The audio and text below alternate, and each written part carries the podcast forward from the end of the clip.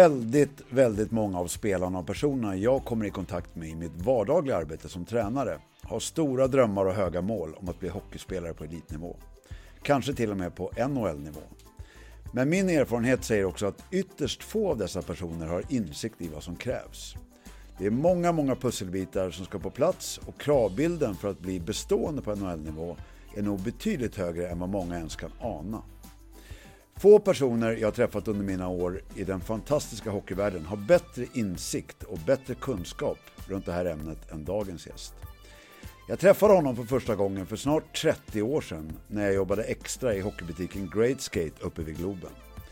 Varje gång vi träffats sedan dess har jag lärt mig nya saker i våra samtal, fått mängder av inspiration och nya saker att fundera över. Hans kunskap i kombination med hans enorma passion för hockeyn är någonting alldeles extra.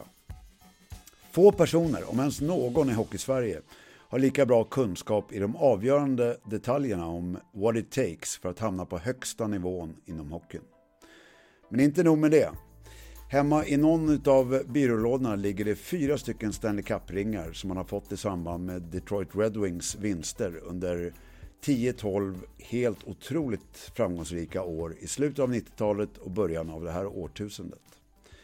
Han har varit och är fortfarande idag en väldigt respekterad person inom Detroits organisation och runt om i hela hockeyvärlden. Varmt välkommen till DB Hockey Podcast, Håkan Hogge Andersson. Tackar, tackar. Eh, tänkte börja med Thomas Storm. Det har varit en central och betydelsefull inflytelserik person i både ditt och mitt liv, tror jag. Jag hade han som mentor under tio år i Hammarby när jag jobbade som tränare där. Där skulle man kunna säga att han var som han var lite gudfadern över allt som hände där. Han pekade ut riktningen och hade ett gäng dedikerade unga tränare som följde honom. Eh, det jag lärde mig under de tio åren är någonting som jag har haft som ryggrad under alla mina år som tränare. Eh, du hade han som tränare ute i Tumba under din, mm. dina ungdomsår. Eh, vad får du för bilder från Rösterhage och Thomas Storm när jag inledde med de orden? Nej, det är faktiskt så att han har haft stort inflytande för mitt jobb som scout också. Vi, eh, som du vet så var det ju mycket fokus på detaljer eh, i utbildningen när man skulle bli hockeyspelare själv. Och du som tränare och, har ju hört det där också och jobbat med det. Och eh, det är grejer som jag har tagit med mig in i scoutingen.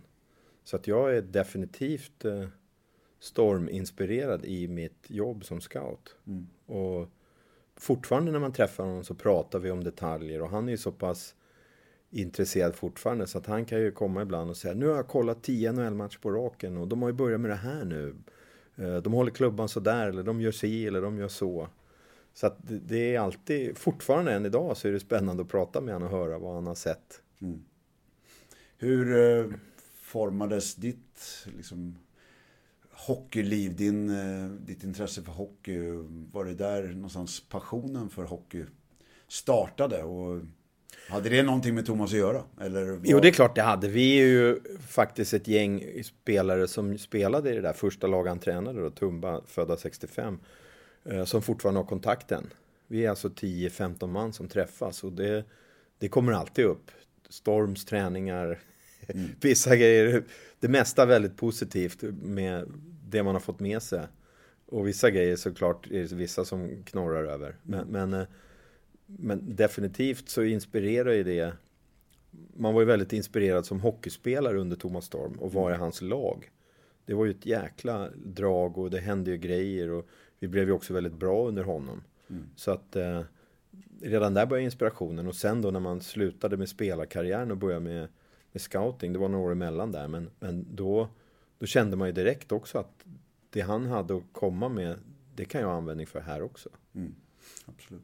Och jag tror ju det här, det, man, det du beskriver lite om ute i Tumba och som jag själv har upplevt i andra miljöer, när det är ganska extremt, man tränar, man är liksom dedikerad till det man gör. Det är på liksom stor omfattning. Det blir de här sociala banden också som lever vidare. Jag har själv följt sådana grupper som än idag är väldigt tajta liksom fast det är 25-30 år sedan nästan de slutade spela. Eh, och det tycker jag är en otroligt stor del av hockeyn. Liksom. De här ja, det det sociala sammanhangen ja. som, skapas utifrån ofta ganska extrema situationer. Just det här att man Precis. tränar väldigt hårt tillsammans, Ja. man eh, genomgår tuffa utmaningar tillsammans och lite lumpen-vibbar nästan. Och där, där ser man ju bara, vi... Förra året fyllde Thomas 65. Och vi är ju födda 65, så då tänkte vi att det måste vi fira. Så vi lurade ut honom till mitt landställe. Och det var faktiskt 14 killar från laget som kom loss och var där. Det är väldigt roligt. Ja, det är jäkligt häftigt. Och jag, jag tror att... Eh, eh, jag tror han tycker det är kul fortfarande också att höra. Även om han säger väl ibland att fan det var experimentlagen nummer ett. Så att jag är lite orolig för vissa grejer. Men, men vi, vi märker själva att han drev oss hårt. Men det blir man också hård av. Det var inte så mycket efter det som kunde överraska en. Liksom. Det var knalla någon mil med 25 kilos packning. Det var ju larvigt liksom, tyckte man. För det hade man ju gjort redan när man var 13-14 år. Och så vidare. Eh, som jag var inne på, ho- hockeyn är ju väldigt mycket mer än att bara liksom bli elit och NHL. Det är så mycket mer som kommer med en fungerande hockeyverksamhet. Eh, och jag har jobbat som sportchef i många år och sett de här, inte bara de spetsiga och de eh, liksom elitfördelarna med hockeyn, utan mycket annat också. Men jag tänkte ändå vi skulle fokusera idag på, i och med det, att du jobbar med det du gör, att eh, dina erfarenheter från liksom, de bästa och eh, lite också kanske vad som krävs för att komma dit och dina erfarenheter utifrån det. Men jag tänkte börja med, eh, du började jobba som scout för Detroit 1989. Då har man andra ord väldigt, väldigt många år i bagaget. Eh, för många är det säkert ett drömjobb att jobba som scout. Vad, hur kom du in på det? Vad, liksom, Det var hur faktiskt... öppnades den dörren? Eh, indirekt via Thomas Storm, det var så här att han lockade ju till sig bra tränare redan då när han tränade vårat lag. Och en av dem han lockade till sig som, eh, det var en, en kille som hette Christer Rockström. Så vi körde ju Tumba 65 då, jag och många andra, Thomas tränare. Christer var inspirerad av, av Thomas jobb, så han tog jobb i Tumba med 67-laget. De blev polare, Thomas och Christer, tränarpolare. Eh, hade också ett gemensamt intresse i fiske. Jag hade då själv också intresse i fiske och bodde granne med Thomas till vardags. Så, så att jag hängde med dem och fiskade en del. Och så sedermera blev det nästan så att jag och Christer fiskade mer än Thomas. Och, och Christer Rockström blev sen, halkade in lite på ett bananskal. Han, han hade en bror som spelade i Huddinge, Björn Rockström. Christer var och kollade på en match, hamnade bredvid ett par amerikaner som hade flugit över på måfå för att kolla juniorhockey som var scouter. Den ena av dem anställde Christer för Detroits räkning. Så jobbade han där i fem år. Sen skulle den, han som var chefscout drog vidare till New York Rangers, ville ha med sig Christer och då sa Detroit, hörru kan du hjälpa oss att hitta någon annan? Så Christer rekommenderade mig till Detroit. Och på den vägen var det. Ja. Eh, idag har du titeln Director of European Scouting. Vad, vad innebär det jobbet och den titeln? Liksom, vad, Jag tror titeln oss emellan, det är väl ingen större skillnad mot att vara Europa-chef för scoutingen. Eh, amerikanerna, nordamerikanerna gillar ju sina titlar. Jag, jag kan inte riktigt säga vad skillnaden mot en Europascout. Jag är Europachef och har varit i jättemånga år och fick den där titeln efter ett antal år. Eh, Men jobbet går ju ut på att dirigera de andra scouterna. Att vi ska göra bästa jobbet så vi har täckning av hela Europa. Överallt där det finns hockeyspelare. Vi har ju en kille anställd i Ryssland. Ingen av oss kan ju åka dit nu såklart, men han jobbar ju på där inne. Vi har en kille i Finland, vi har en kille i Tjeckien. Vi har en till kille i Sverige för att jag åker en del över till Nordamerika och jämför nu. Och så har vi en målvaktsscout. Och, och det är väl mitt jobb att, men, men många av dem, vi har jobbat med, alla de där killarna jobbar väldigt många år, förutom målvaktsscouten. Alla de andra har jobbat länge i, för Detroit. Så alla vet själva vad de ska göra. Så att vi, det är väldigt lite styrning från min sida. Det är mycket snack om spelare men det är lite styrning. Liksom. De vet själva när de ska ut och, och jobba. Vart och när de åker. Nu är det ju flera olika typer av Kategori människor som lyssnar på det här. Det är föräldrar och allt möjligt. Om du lite kortfattat, vad, innebär det att vara scout? Liksom, vad är din uppgift? Vad är det du ska åstadkomma? Mitt jobb är att NHL har ju en draft varje år där man tingar spelare. Det betyder ju att man turas om att välja. Det är baserat i princip kan man säga på grundserietabellen när den är slut. Lätt sagt så vänder man den upp och ner. Sen har man gjort ett litet lotteri bland de här lagarna som de som kommer sist i tabellen, det vill säga de ska välja först i draften. För vissa lag visade sig att de, de la sig ganska tidigt i NHL i seriespelet för att de ville ha det första valet i draften. Mm. Och det påverkade ju även andra lags chanser att gå till slutspel. Om man fick möta ett lag som la sig, mm. alltså belly up, eller om ett som kämpade. Så då har man gjort ett lotteri, så även om man kommer sist är man inte garanterad att få det här första valet i draften. Men när den här draften är, då tingar man spelare, turas man om med sina, alla lag har ett val per runda, så de kan man också byta bort, så man kan få fler eller färre. Men då väljer man spelare, då tingar man dem, då har man rättigheterna till dem i ett antal år. Och, och om, då, om man har valt rätt spelare och han utvecklas som man hoppas, då blir det så att han erbjuds ett NHL-kontrakt efter tre eller fyra år oftast. Eh, har man inte utvecklats som laget hoppas, då får man inget kontraktserbjudande. Mm. Mitt jobb är då att jobba fram spelare från Europa för den här draften. Så vi, vi de här killarna som jag nämnde, vi, vi tittar på massa med matcher uh, i Europa.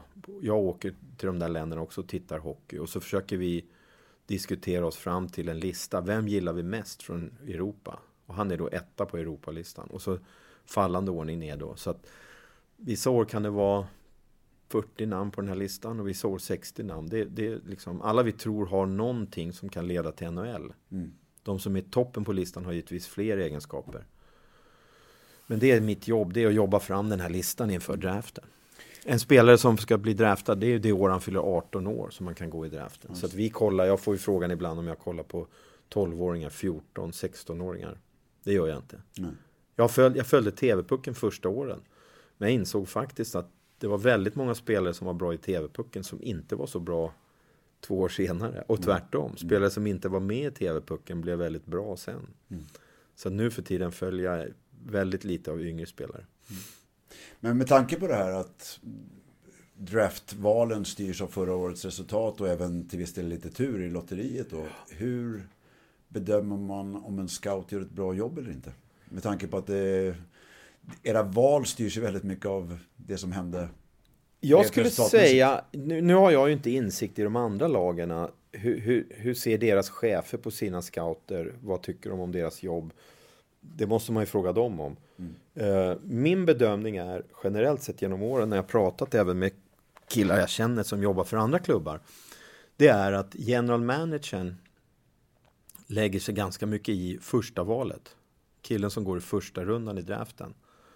Uh, så general managern och han som är chefscout. Och det är ju till 100% nordamerikaner. Jag, jag, mm. vet inte om det någonsin, jag kan ha missat någon nu och då får de inte bli arga. Men jag tror aldrig nästan att det har varit, jo undrar om inte han Vello som jobbar för Islanders är chefscout för Islanders, för alla scouter så att säga. Men oftast är det nordamerikaner. Mm. Och historiskt har det bara varit nordamerikaner som har varit chefscouter. Men första valet i draften, det, det är general managern och chefscouten som bestämmer.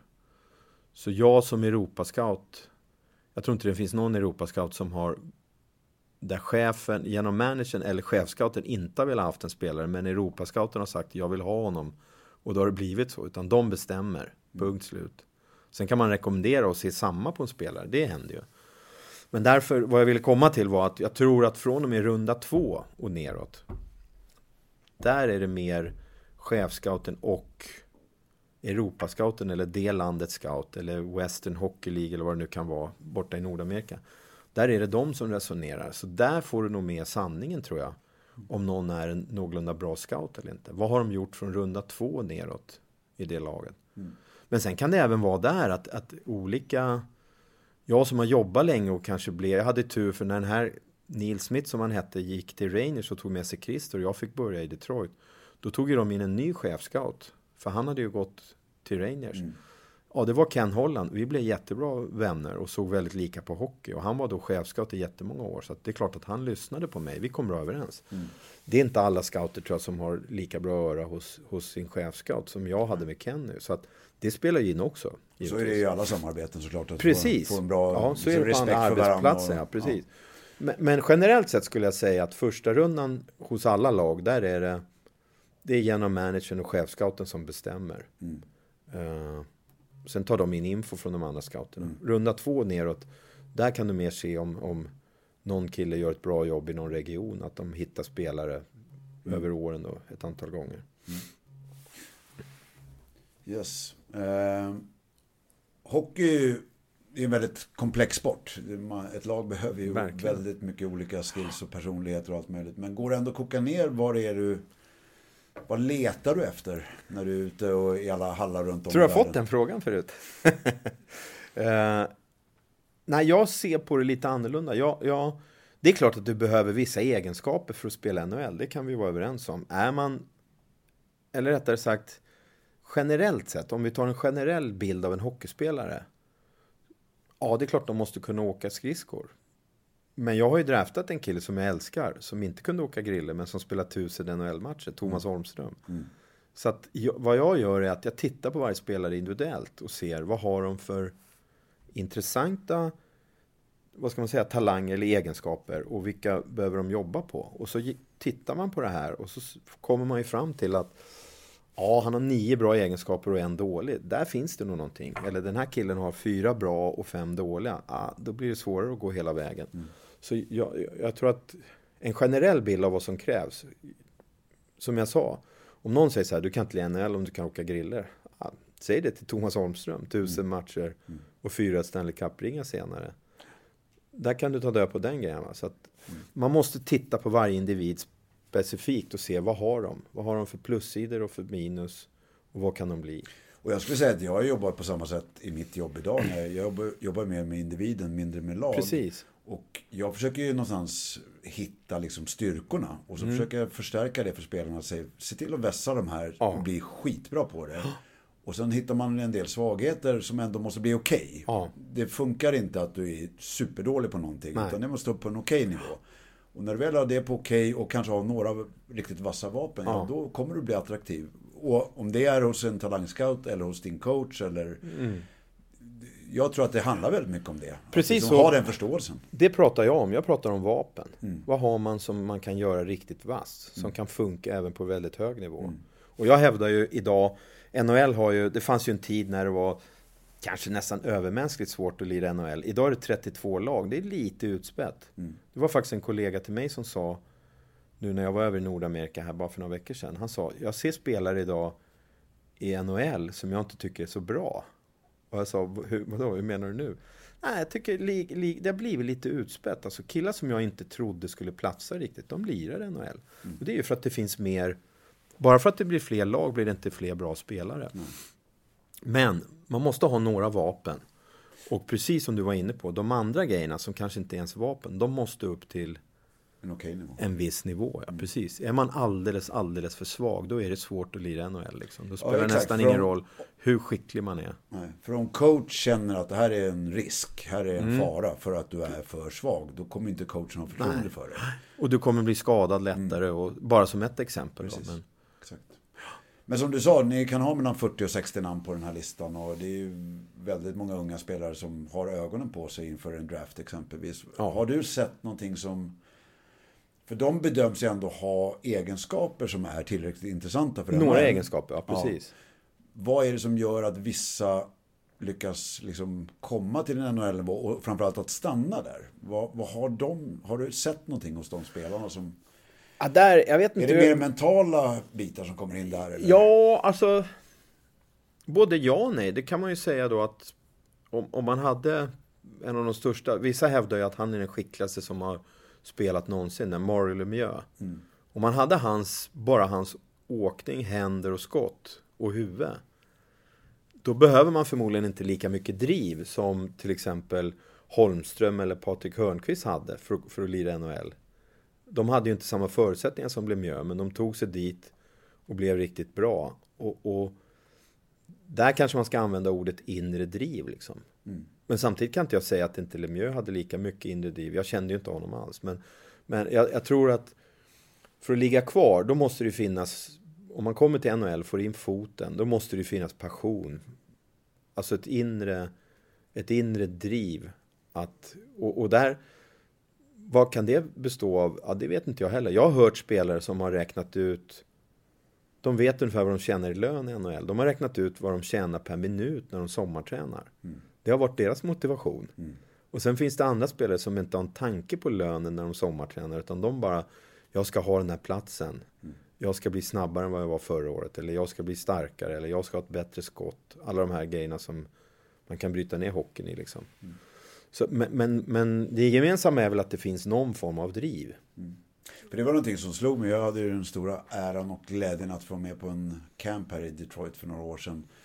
Och körde några pass där. Men jag var med under eh, tre eller fyra dagar och följde liksom verksamheten. Och det som slog mig var att det var 40-45 spelare eller liknande totalt. Och det var, jag kände det var få som stack ut. Det var få som man bara wow, här händer det grejer.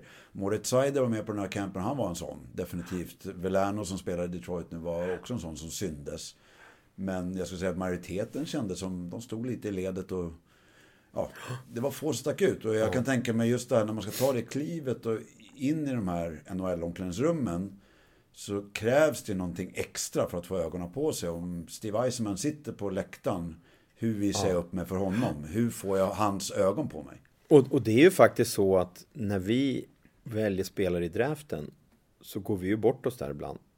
Det är inte så lätt för oss att veta hur alla... Man, nu, idag är det sju runder. Eh, när jag började det var ju tolv runder här för mig va? Mm. Eller om det till och med var 13, 12 i alla fall. Då valdes det ännu, det var lite färre lag, det var, varje lag fick välja fler spelare. Nu är det lite mer lag om man har sju runder. Sen görs det ju bytesaffärer, så ibland har man åtta, nio draftval. Det händer ju ibland efter två, tre år att det visar sig att någon vi har valt inte har det här drivet som vi hade hoppats. De kanske har en skicklighet som man såg. Han, han var jävligt snabb på skridskorna och han jobbade hårt på isen. Eller han var snabb på skridskorna hade fina händer. Men, men det här drivet att göra ett jobb varje dag, dag ut och dag in, vecka efter vecka, månad efter månad, kanske inte finns. Mm. Så vi, även fast vi undersöker och kollar mycket så går vi ju bort oss ibland. Mm. Och, och, och ja, drivet är ju viktigt. Skickligheten också. Det finns ju de som har tränat sex timmar om dagen. De kommer ändå inte till NHL. Ja, då var det mer skickligheten som fattades, så att säga. Jag brukar prata om förmågan att att bestämma sig eh, kontra att vilja. Ja. Det är ja. många som vill spela NHL. Precis. Men att bestämma sig är för mig någonting mycket större. Och ja. två av de tidigare gästerna här i podden, John O'Doy och Staffan Kronwall, de pratade väldigt mycket om det. Att de gjorde nästan en överenskommelse med sig själva. Att nu ska vi göra allt för att liksom ta oss fram. Ta den tid det tar, men vi ska ta oss fram. Och jag, det är någonting som jag, nu när jag har haft förmånen att jobba med mycket NHL-spelare på somrarna, det tycker jag de har gemensamt. Att de är väldigt målmedvetna, väldigt liksom medvetna vad som krävs. Och de är villiga att göra jobbet. Ja. Dag ut och dag in. Liksom. Och, och det tror jag är, det är en jätteviktig grej. Mm. Jag skulle säga att om jag tittar på europeiska spelare generellt sett så tycker jag de är ganska välutbildade. Jag kan se flera risiga nordamerikaner i den här åldern, 17-18, mm. som har svårt att åka eller inte har så bra händer. Men våra killar är välutbildade överlag tycker jag. Men det inre drivet gör ju att vissa går långt men, men många går inte så långt som de kunde. Mm. Det, det, handlar ju mer om, om det här att bestämma sig som du beskriver. Mm. Än att hur, jag är inte tillräckligt bra på skridskorna eller jag kan inte åka och, och ta emot en pass. Det är ju sällan ett problem. Liksom. Mm. Går det att påverka en sån process? Det tror jag. Tänkte, Från, ditt, från ditt perspektiv, med din erfarenhet och din roll i Detroit, kan du gå till en 18-19-årig kille som ni har draftat och försöka påverka den processen? Ja, det tror jag. Mm. Det gör man också. För jag, jag är av den uppfattningen att när de väljs i draften, vissa 18-åringar som man, som man draftar och hälsar på, de är ju 1,90 långa och väger 90 kilo. Och starka som fan. Men de är inte färdigutvecklade människor ännu. Mm. Så att de, vad de får för signalen kommande åren, det tror jag definitivt påverkar. Mm. Och jag tror inte att alla är Alltså 100 procent. Man kan ju prata om, precis som man kan prata om styrka, olika nivåer liksom. Eller till och med skridskoåkning, fart eller vad det nu är. Så är det ju även hur, hur målmedveten är man. Och jag tror att det finns killar som är genuint lata, som aldrig går att påverka. Och det finns de som är väldigt själv de driver sig själva väldigt bra. Mm. Och så finns det de där mittemellan som kan vara rätt duktiga spelare. Och beroende på vad de får för signalen kommande två, tre åren efter man har draftat dem så kan man få dem över till att bli tillräckligt drivna för att gå hela vägen. Liksom. Mm. Så jag tror att man kan påverka, definitivt. Med tanke på alla år du har i den rollen du har jobbat och all erfarenhet.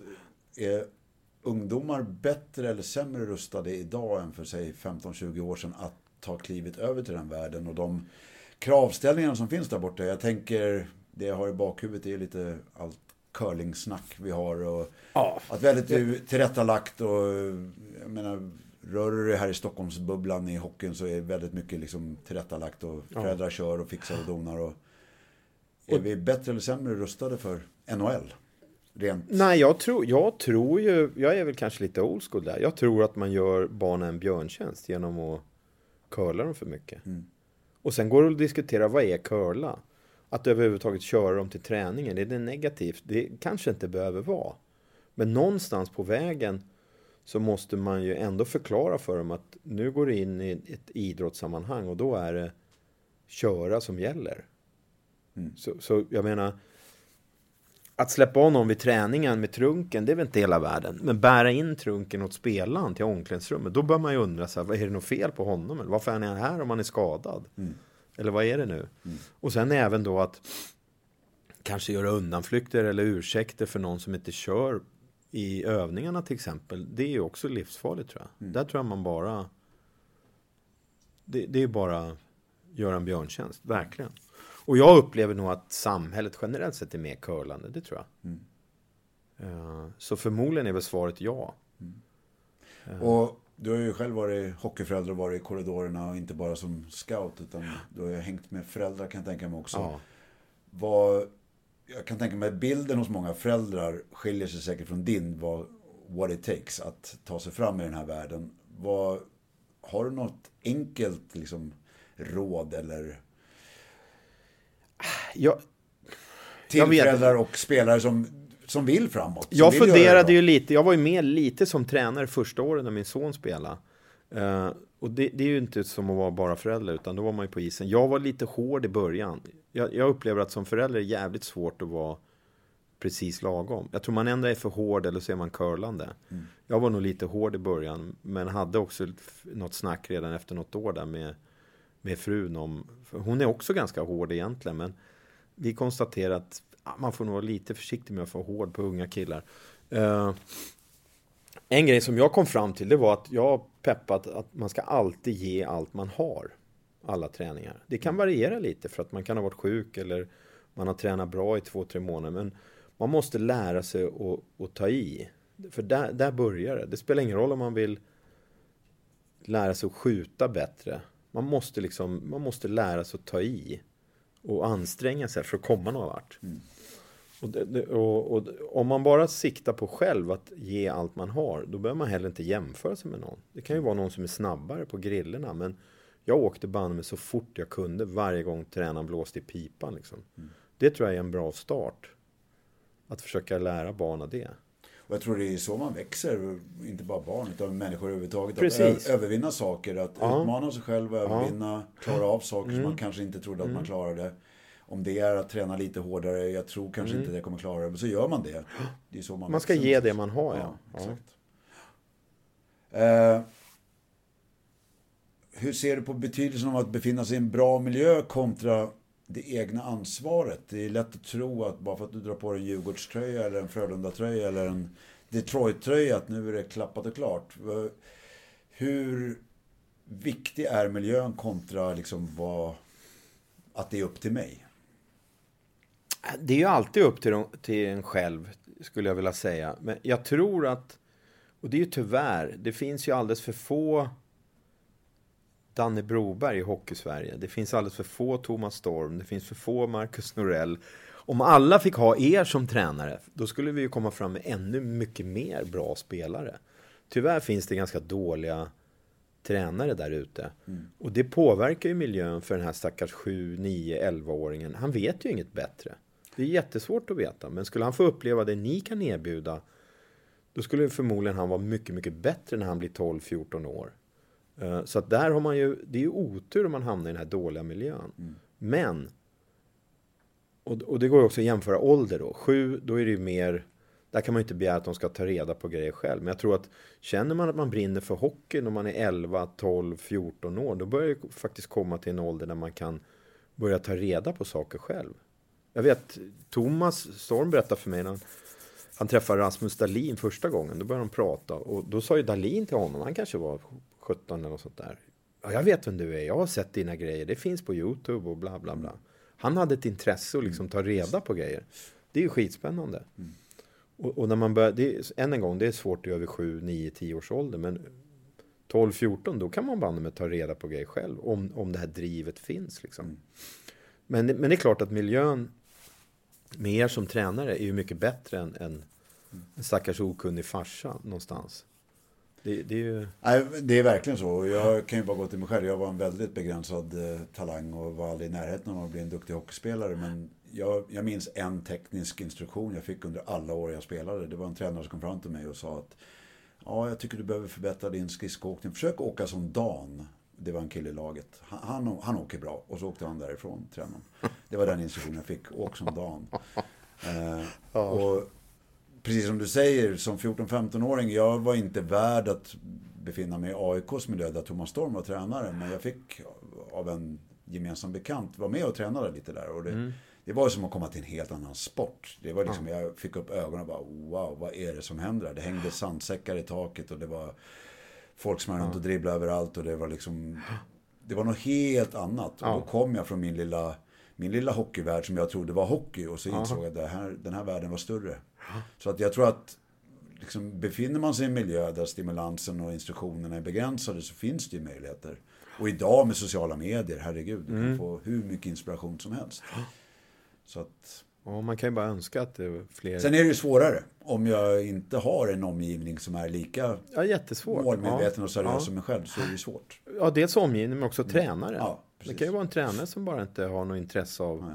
att lägga ner den där extra tiden för att ta reda på grejer. Liksom. Exakt. Ja, verkligen. Händer det att du står på läktaren eller sitter på läktaren och letar spelare och att du liksom bara wow, vad är det som händer här? Och får lite gåshud och får du de här kickarna efter alla dessa år där du ser ja, någonting som är väldigt, väldigt speciellt? Ja, det tycker jag. Uh, det har ju gått några spelare sista åren här från, från vi tog en av dem. Axel Sandin Pelika, mm. 05 -an. Det var ju faktiskt jävligt kul att se honom lira. Det, mm. det, det, är ju, det var nog inte...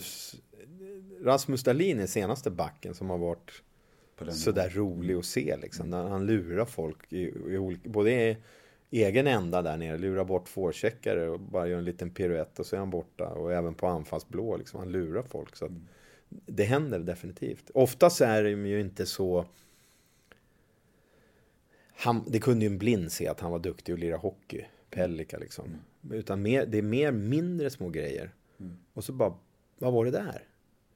Mitt i, i det trånga trafiken, den där, han tog emot den och levererade en riktigt bra pass på ingen tid alls. Mm. Det är små grejer som jag går igång på. Och så kollar man efter några matcher till och så ser man det här ett par gånger till. Och då helt plötsligt har man ett namn som åker in på listan. Liksom. Och det är ju sådana saker jag försöker lyfta fram till unga spelare när jag jobbar med unga. Jag försöker visa, alla vet att McDavid kanske är världens bästa hockeyspelare. Men jag försöker bryta ut de här små, små grejerna han gör. Ja. Det är inte bara att han är väldigt, väldigt snabb. Utan det är de här små, små aktionerna som öppnar upp. Eller Precis. Jesper Bratter eller Elias Pettersson som ja. har de här små, små grejerna som verkligen skapar tid och skapar utrymme. Ja, precis. För att många gånger så är det ett fokus på go, go, go och fart, ja. fart, fart. Ja. där kommer du till en viss gräns. Och ska du upp på högsta nivå som vi pratar om idag, då krävs det mer än att bara vara snabb och stark. Liksom. Verkligen. Och just det där med fart kan jag tycka, eh, än en gång, jag kan tänka på min sons lag bara. Jag tror de skulle tjäna jättemycket på att inte riktigt spela så jävla fort, utan försöka lira lite bättre istället. Mm. Ett steg långsammare så att mm. passningarna sitter på bladet, röra på sig mer, hitta nya positioner. Och det är inte bara dem, det är många lag man ser. Det, det verkar vara ett jävla fokus och det kanske är tränarna, lite okunnighet. De får för sig att går det bara fort då är det en bra träning till exempel. Liksom. Och i den åldern så är det ofta de tidigt fysiskt utvecklade som får stort utrymme. Och Precis. Står man och ropar kör, kör, kör så fort ja. de får pucken. För de är snabbare och starkare ja. än de andra. Och då kan de köra igenom. Ja. Men det är ju en ganska kort... Inte nog med att det inte är optimalt för laget. Det är ju inte ens optimalt för den spelaren. Nej. För han kommer ju stöta på andra stora och starka. Exakt. Och då måste man ju ha något annat än bara trampa på utsidan. Liksom. Att... Och tittar man på dominanta spelare i NHL, både tillbaka i åren och nu så, jag menar Pavel Datsuk, det var inte störst, starkast. Nej, nej, nej. Conor Bedard är visserligen stark, men det är ju det är inte att han flyger fram på isen, utan det är ju de här Kucherov. Ja, Kucherov. Point. Ja, ja, många av dem. Exakt, alla de skickliga. Ja, Cale McCarr brukar ju ofta använda som kanske den främsta Såklart. förebilden. Liksom. Ehm, de har ju någonting annat än bara fart och kraft. Ja, ja, och det var ju samma med förra generationen. Mm. Sakic och Iceman. Mm. Inte speciellt stora, bara jävligt skickliga. Liksom. Mm.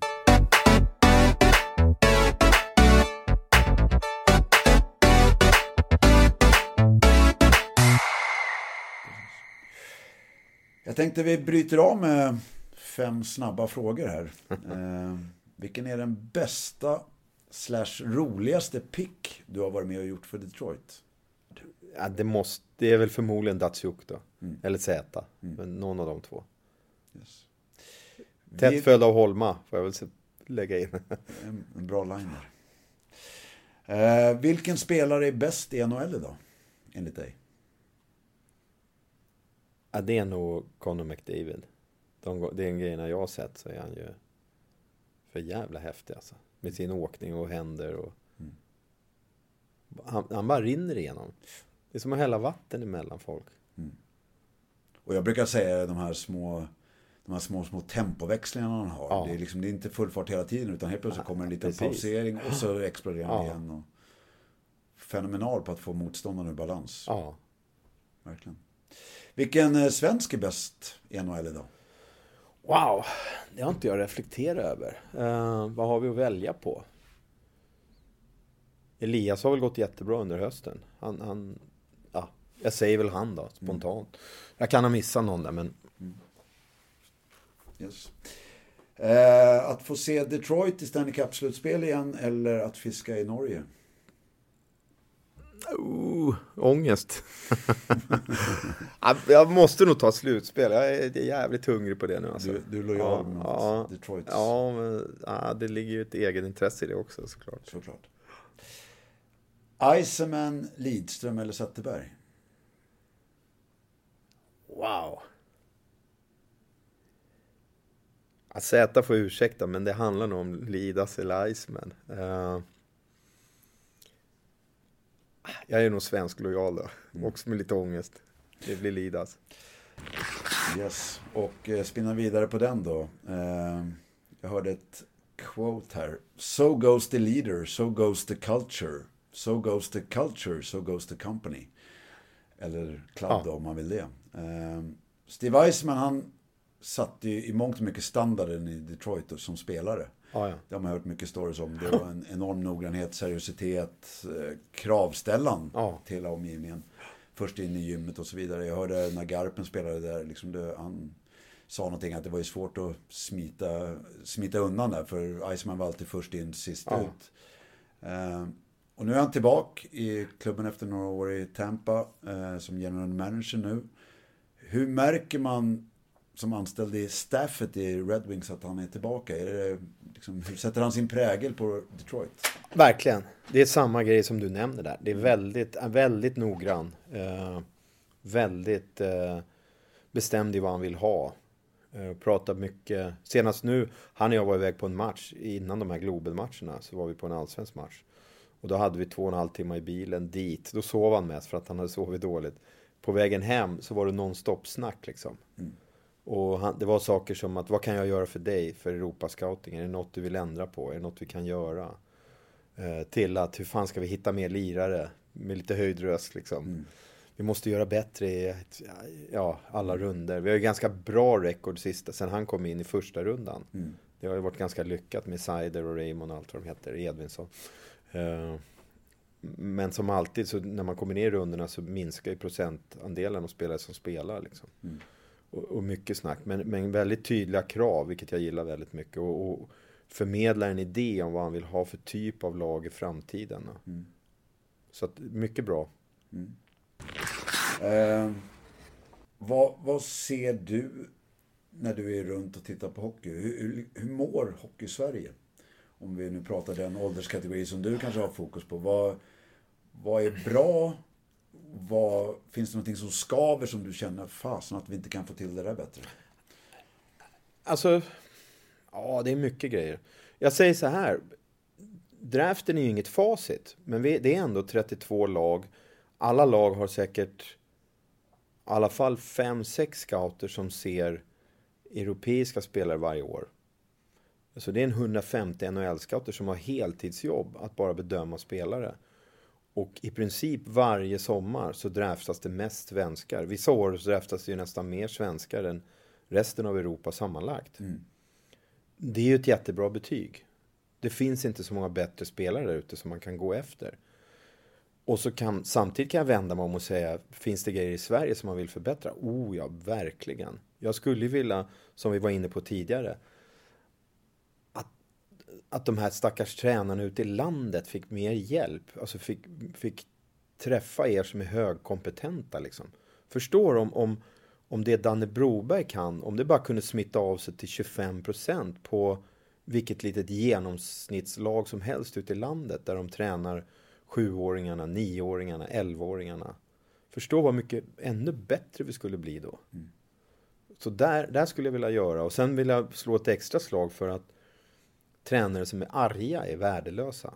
Och jag, jag tror inte att de fattar det riktigt. Men när man skäller på unga, alltså det gäller ända upp till 18-19 års ålder. Jag tror en, en spelare i SHL, han kan ta lite skäll.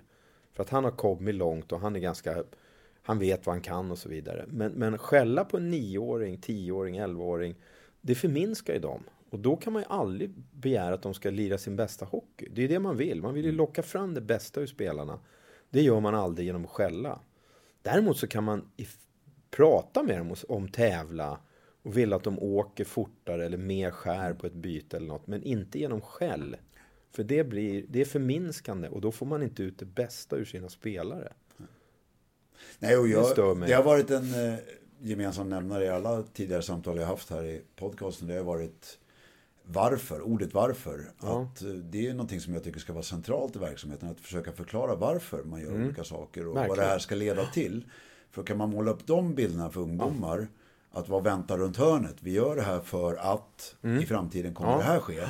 Då tror jag liksom Liksom, den medvetenheten kommer skapa en jäkla energi Precis. och lust och, och motivation. Jag, jag hävdar, jag har sagt det till, till sonen, för han har ju ibland frågat om vissa tränare. Och jag har sagt, vet du vad? Alla bra tränare, de har svar. Om du åker fram och ställer en fråga, då kommer de ge dig ett bra svar. Så är det med bra tränare. Mm. De, ibland kanske de säger, vet du vad? Du ska få svar, men inte just nu. För jag ska precis skicka in ett gäng här på powerplay och du har kommit ut från isen. Så vi får ta det senare. Men på med mig ska du få ett... Alltså alla bra tränare har bra svar. Och det är ju för att de har tänkt igenom. Mm. Vad vill jag uppnå och hur vill jag nå dit? Dåliga tränare blir arga eller skäller eller struntar i det, låtsas inte höra. Mm. Eh, så varför är jättebra? Det är verkligen liksom... Och jag tror det liksom... måste man kunna, som tränare måste man tänka igenom. Mm. Och jag, jag, menar, ditt varför kan ju vara helt annorlunda än mitt varför. Precis. Liksom vi håller på med ja. här. Men jag tror att den ledares uppgift är i mångt och mycket att stärka ditt varför. Liksom mm. Öppna dina dörrar, ge Precis. dig möjligheter. Ja, ja. För kväver man spelarna med för mycket regler, för mycket skäll, för mycket då kommer man bara ta bort lusten. Ja, du får inte ut den bästa Nej. spelaren då. Nej, du får så. inte den bästa spelaren. Nej. Nej. Vad, när du är runt återigen då, vad, finns det någonstans där du känner att det händer mest spännande saker just nu? Jag tänkte kanske landsmässigt. Är det något land som du bara, wow, nu börjar det hända grejer här? Jag har ju sett sista tio åren hur finnarna tycker jag kommer fatta oss lite. Framförallt som lag. De, de har ju sista, åren, sista tio åren som jag sa vunnit ett antal JVM, vunnit stora VM, U18-VM. De, de, och det är inte alltid jag tittar på deras spelare och velat drafta så jäkla många. Men fan vad de spelar för laget. Och någonting har hänt där tycker jag. För om jag backar bandet tio år, då, och kanske med rätta, då kände vi så här, vi är bättre än Finland. Men statistiken sista åren vet inte fan om vi är nog bättre än Finland. Alltså. De har vunnit, tror jag, nästan mer än vad vi har. Mm. Och det hävdar jag att de har gjort med, om du bryter ner det spelare för spelare, inte ett dugg bättre spelare, snarare sämre. Mm. Och, och, det är möjligt att, jag brukar skämta och säga till, eh, till Thomas att det är ditt fel. Och han bara, vad menar du? Ja, men du kör ju individuella skillcamper. Och det har blivit så på modet att jobba med sin individuella skill, så man har glömt bort laget lite. Det har varit mer jaget än laget. Mm. Just för det här, det kan vara poäng eller bli draftad eller på olika nivåer. Liksom. Mm. Uh, Där vet jag inte om finnarna har jobbat annorlunda, men de har i alla fall haft en jävla lagframgångar sista tio åren som, som är imponerande. Det var faktiskt min följdfråga. Det, det, får jag väl, det får jag väl nämna lite grann. Ja, det var min följdfråga. Det är just det här, för jag upplever ju nu, jag jobbar ju med det. Jag har gått från att jobba som lagtränare i många, många år och varit sportchef mm. i många, många år. Nu jobbar jag med individen ja. i teknikformer och jag upplever att det individuella fokuset har ju blivit starkare för varje år som går. Det har blivit ja. en djungel med sådana som håller på med det jag gör. Ja. Eh, många vänder sig till externa tekniktränare, fystränare, mentala coacher och så vidare. Och det är ju inte egentligen att det är dåligt. Nej, jag tänkte säga, Man är, vill ju bli är det en tunis vi befinner oss där, att det tar över en för stor del av det rent kollektiva? Eller? Jag tror att man måste, för det är ju faktiskt så att du kan ju inte vinna matcher själv. Alltså det, det är ju som femma du vinner. Mm. Det är ju bara så. Du kan ju vara, det är klart att fick du skicka in Conor McDavid i, i, i allsvenskan, då skulle han förmodligen vinna nästan en mot fem. Nej, det vet inte fan heller för övrigt alltså. För det finns inget som slår bra passningsspel. Mm. Men där, du behöver ju det du lär ut till exempel. Du måste kunna åka, du måste kunna ta emot och leverera en pass. Du bör kunna en dragning, en fint här och där. Och du bör ha ett bra skott. Mm. Men allt det har man ju för att man ska passa in i ett spelande lag. Och där tror jag vissa har glömt. Liksom. Eller, eller om lagen som sådana inte jobbar tillräckligt med det. Men jag vet att Mattias Nordström nämnde det för mig för något år sedan. Han sa att skulle jag börja jobba i en klubb igen, då skulle jag lägga mycket mer jobb på laget. För jaget, för det första är, är ni, ni är ju skickligare än någonsin på att lära ut individuella grejer. Så man kanske behöver mindre individuella träningar idag för att bli lika bra individuellt. Och då kan man ägna den tiden åt lag. Alltså någonstans, det känns som vi har sprungit ifrån lagdelen lite grann. Men är det här ett problem i ditt jobb? För att du har ju möjlighet att, eller ni, har ju möjlighet att välja otroligt skickliga, tekniskt, mm. individuellt starka ja. spelare. Men de ska ju också in i en Iceman-filosofi när det kommer till att spela hockey. Precis. Är det här en utmaning? Är det svårt att få de här starka individualisterna att förstå det här kollektiva? Att göra det tillsammans? Är det... Jag tror inte det. Just i vårat fall så har jag en jäkla respekt för våran tränare. Han, han känns jättebra vad det gäller i Detroit då. Uh, vad det gäller att bygga lagdel och spel. Och jag, jag måste erkänna att, att vi ligger där vi ligger just nu, så här i början på december i tabellen i NHL. Det tills, för när jag ser våra spelare, vi är fortfarande inte där vi vill vara individuellt sett, skicklighetsnivå. Utan det är att han har byggt ett jävla bra lag av de här spelarna. Mm. Jag saknar fortfarande tre, fyra, fem riktigt skickliga spelare för att vi ska kunna utmana de bästa. Mm. Så han har byggt ett bra lag. Eh, så för mig, jag, jag, jag ser ju det här ibland på den nivå jag tittar. U18, landslag och så vidare. Va? Högsta juniorserien i Sverige och sånt. Det är ibland vissa som är för individuella. Och då måste man ju försöka klura ut, kan han passa in i ett system? Mm. Är det bara att han, han försöker visa upp sig för att han vet att det är lördag och det är nog förmodligen mycket scouter på läktaren liksom. Mm. Så det, det, måste man ju väga in. Och, och, det finns ju spelare som går hela vägen men som inte riktigt klarar att anpassa sig till det. Mm. Och därför inte riktigt tar plats i NHL. Det har ju hänt också. Verkligen. Väldigt individuella. Ja. Exakt, och det där är ju den... Jag tror att ju tidigare vi kan få upp ögonen för mm. sådana saker när de är 14, 15, 16 år. Eh, när de börjar närma sig TV-puck och sånt där. Att det är jätteviktigt att ta ansvar för sin egen situation. Men just den här ja. förståelsen för att du kommer ingen vart i den här världen om du inte lär dig samarbeta. Och Nej, precis. Lär dig liksom förstå att gör jag mina medspelare bättre så ja. kommer jag få en bättre situation ja, också. Ja. Och vad ska jag använda min skill till? Ja, det är inte bara att ta pucken Nej. och köra så långt jag kan. Nej, verkligen. Det kan man ju se ibland att det, det, Jag menar, jag ser ett powerplay jag ser en kille som är lite skillad. Han tar pucken och kör in bland tre försvarare. De är fem mot fyra det är inte mer att han ska in och dribbla mot tre man då. Han ska ju transportera in pucken i anfallszon mm. så att de får igång ett spel. Mm. Där har du en kille som inte förstår lagspelet liksom. Mm. Det har ju hänt otroligt mycket i hockeyn de sista 10-15 åren med regeländringar och ja, mycket som liksom farten har gått upp. Det har blivit mer dynamiskt, mer atletiskt. Spelarna är mindre kanske, eh, rent fysiskt. Eh, men väldigt, väldigt mycket, skicklighetsnivån har ju liksom gått upp. Mm. Tittar du på en fjärde line idag så är det ju mycket skickliga spelare som även spelar där. Eh, hur ser du inför framtiden? Hur, när du ska utföra ditt jobb, försöker du också analysera vad är vi på väg och vilken typ av spelare kommer vara aktuella om 5-6 år? Har du med dig sådana saker? Lite grann. Det är någonting som vi pratar lite om i, i klubben ibland. Uh, oftast kring draften. Där man sitter ute på middag eller sånt. Då vet jag sista åren att det har blivit lite snack så. Om, uh, för, för det är ju som du säger. Till och med genomsnittsformen på spelare har ju ändrats lite. Mm. Det verkar inte vara lika... Jag menar, där, det är väldigt skickliga spelare i NHL överlag. Och där drivs ju tempot upp. Det kan man ju se. NHL-tempot idag, det är mycket åka alltså. Mm. Så det till exempel det här med, med styrketräning. Det kanske är mindre ren, tung styrketräning. Det är mer att du vill ha ett gäng vinthundar liksom. Mm. Som orkar åka i högt tempo tre, fyra, fem gånger upp och ner. Så. Mm. Man ska orka det liksom. Nej, och det är det jag ser på somrarna när jag kör med NHL-killarna. Även de som är storvuxna är väldigt atletiska. De ja. är ju rörliga. Liksom. Precis.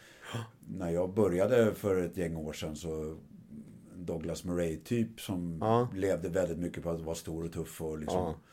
kunna positionera sig bra ja. visserligen. Men där, en sån spelare skulle ha väldigt svårt att hävda sig i dagens hockey. För ja, det tror jag. Väldigt, väldigt mycket, ja. liksom, kunna röra på fötterna och... Ja.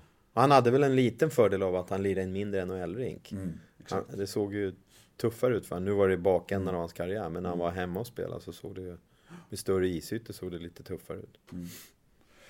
Uh, när du tänker tillbaka på alla år du hållit på. Har du någon riktigt stark, tydlig bild som kommer i huvudet på dig? Någon riktigt, riktigt bra, starkt minne som har satt avtryck? Allt från att kanske hittat någon spelare någonstans som du bara wow, eller till någon Stanley Cup-titel eller Finns det någonting som sticker ja, det ut? Det finns ju flera sådana, det mm. gör det. Jag kan ju minnas Jag kan minnas ganska väl de här som har gått hela vägen till NHL, just svenskarna. Mm. Uh, är det någon som kan... ligger extra varmt om hjärtat så du känner fan, ja, det är ju vilken häftig alltså, resa det där var? Ja, Jonte Eriksson. Mm. Um, där var ju lite tur, snubbla på honom i, i en lägre juniorliga.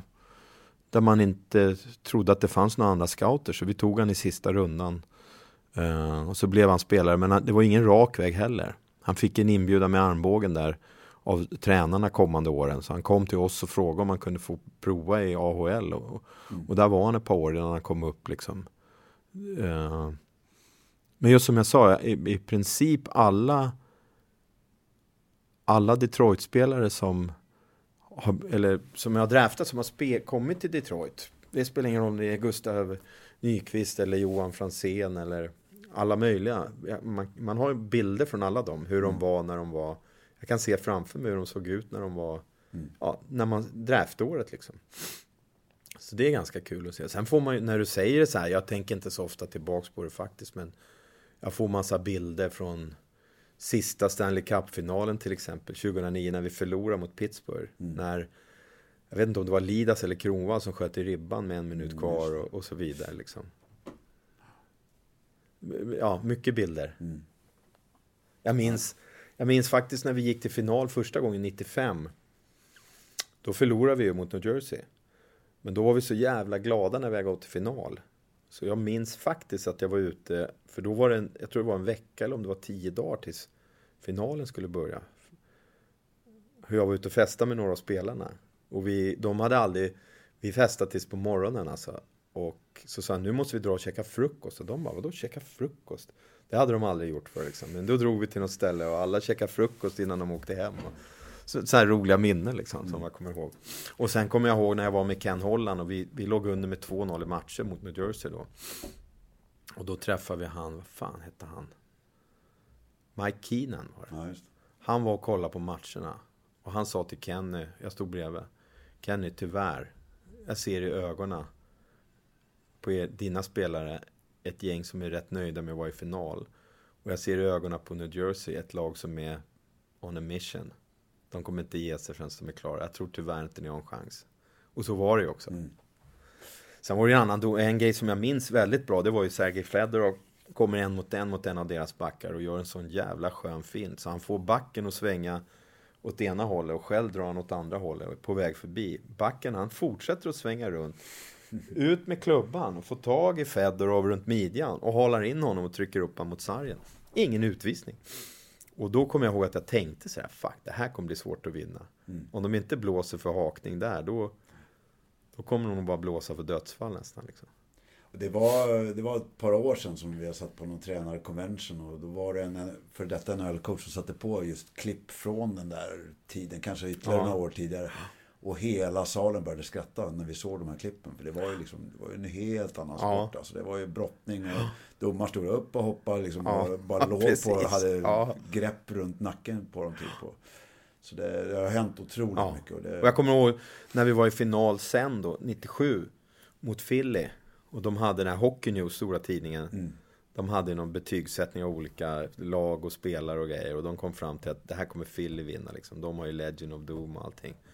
Och matchen hade börjat och vi hade spelat i kanske 10-12 minuter.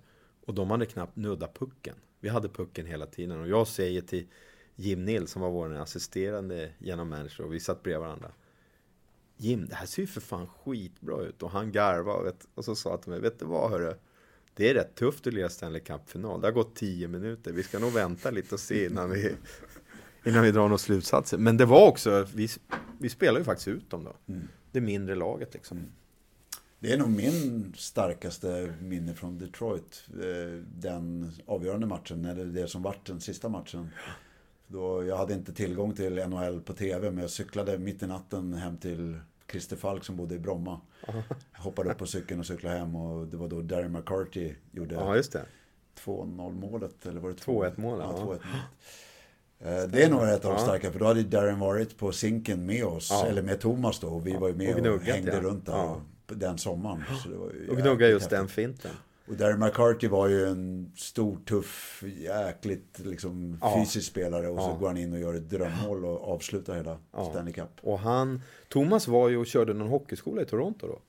Så han kom ju ner till Detroit. Så han var ju där under den matchen. Mm. Så vi går ner i omklädningsrummet sen. Och där sitter McCarty med en stor cigarr i munnen. eh, och en, en, flaska skumpa i handen. Och så han syn på oss två och så bara ställer han upp och så säger han What do you think? Did I look Swedish or what?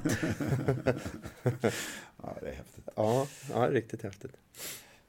Ja, eh, när vi spelar in det här så befinner vi oss en bra bit in i december. Hur eh, ser ditt jobb ut just nu? JVM väntar runt hörnet. Är det en väldigt intensiv period i ditt jobb eller? Eh? Man kan väl säga så här, generellt sett från att hockeyn börjar i september till april så är det intensivt. Dock är det lite lugnare just kring jul. Uh, så jag går och väntar på U19-landslaget har en, några matcher. De kör en camp med internmatcher nu, mm. fredag, lördag. Så det kommer jag se. Och sen nästa vecka är det någon, uh, det är två dagar som det är träningsmatcher tror jag. Så jag ska väl iväg på någon av dem. Annars är det JVM man väntar på givetvis. Mm. Och parallellt med det så går en turnering ner i Schweiz faktiskt för, för U18-spelare. Alla, alla länder utom Sverige är med från Europa. Alla de här högre, alltså Tjeckien, Finland, Slovakien, Schweiz, Tyskland är med. Så den ska jag ner och se ett par dagar också. Mm. Men sen är det, ja, juniorserien i Sverige börjar ju ganska, lite tidigare år än tidigare år. Den börjar den 2 januari. Så att, sen är det verkligen fullt ös. Inte förrän i mars släpper det lite. Så mm. januari, februari är väldigt, det är nog kanske de mest köriga månaderna på hela säsongen. När och vad är det som roligast att vara scout för Detroit? Uh, Vilken del av jobbet uh, känner du ja, mest flera. lust inför? Ja, det är ju draften. Mm. Det är det man jobbar för. Det är otroligt spännande och, och det går ju knappt sova. Mm. Man ligger och vrider, vänder på namn och, och liksom gillar jag honom mer än honom och man diskuterar. Och det händer ju den månaden innan. Alltså man kan inte sova där hemma. Uppe mitt i natten och öppna datorn och kollar. Fan kan jag gilla honom mer än honom? Det här måste jag ju flytta på. Och så dagen efter, fan flyttar jag på honom för? Det är inte... Så att, ja, kring draften, definitivt. Mm. Sen finns det ju små ögonblick sådär. När man hittar något som man tycker är lite spännande. Utöver det vanliga. Det är ju jättekul fortfarande. Mm.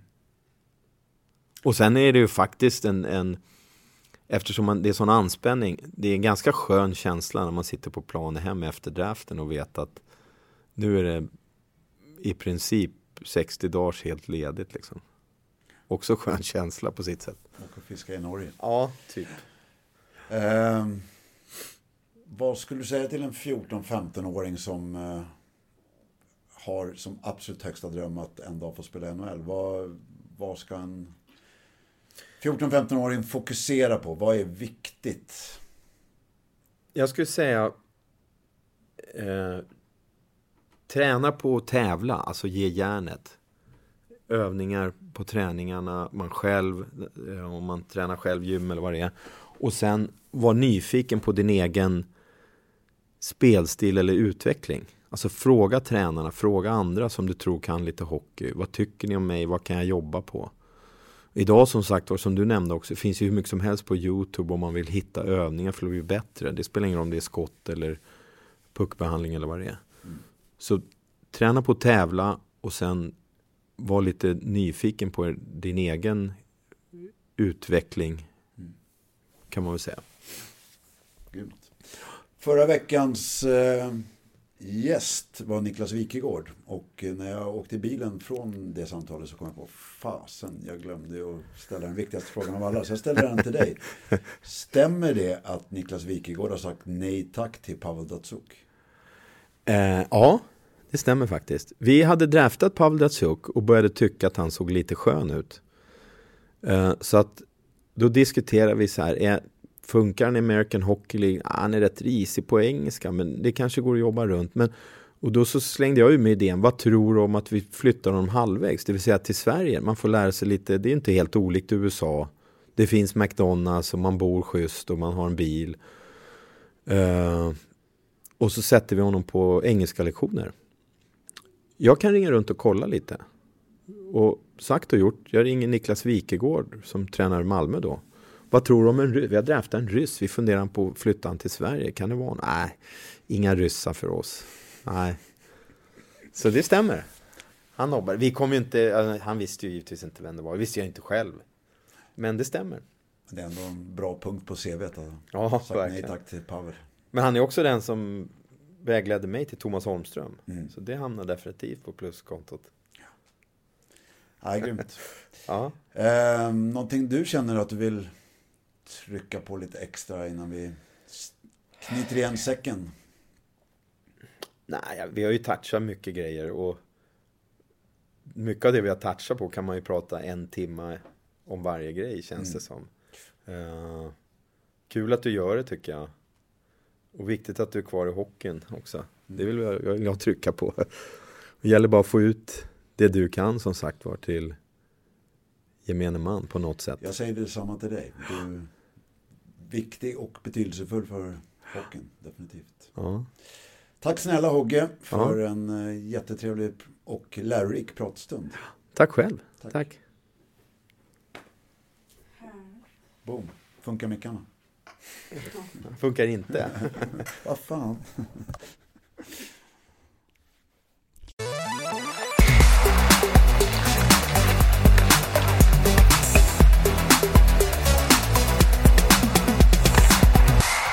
Detta avsnitt är producerat och klippt av Elin Broberg. Musiken är gjord av Dennis Karlsson.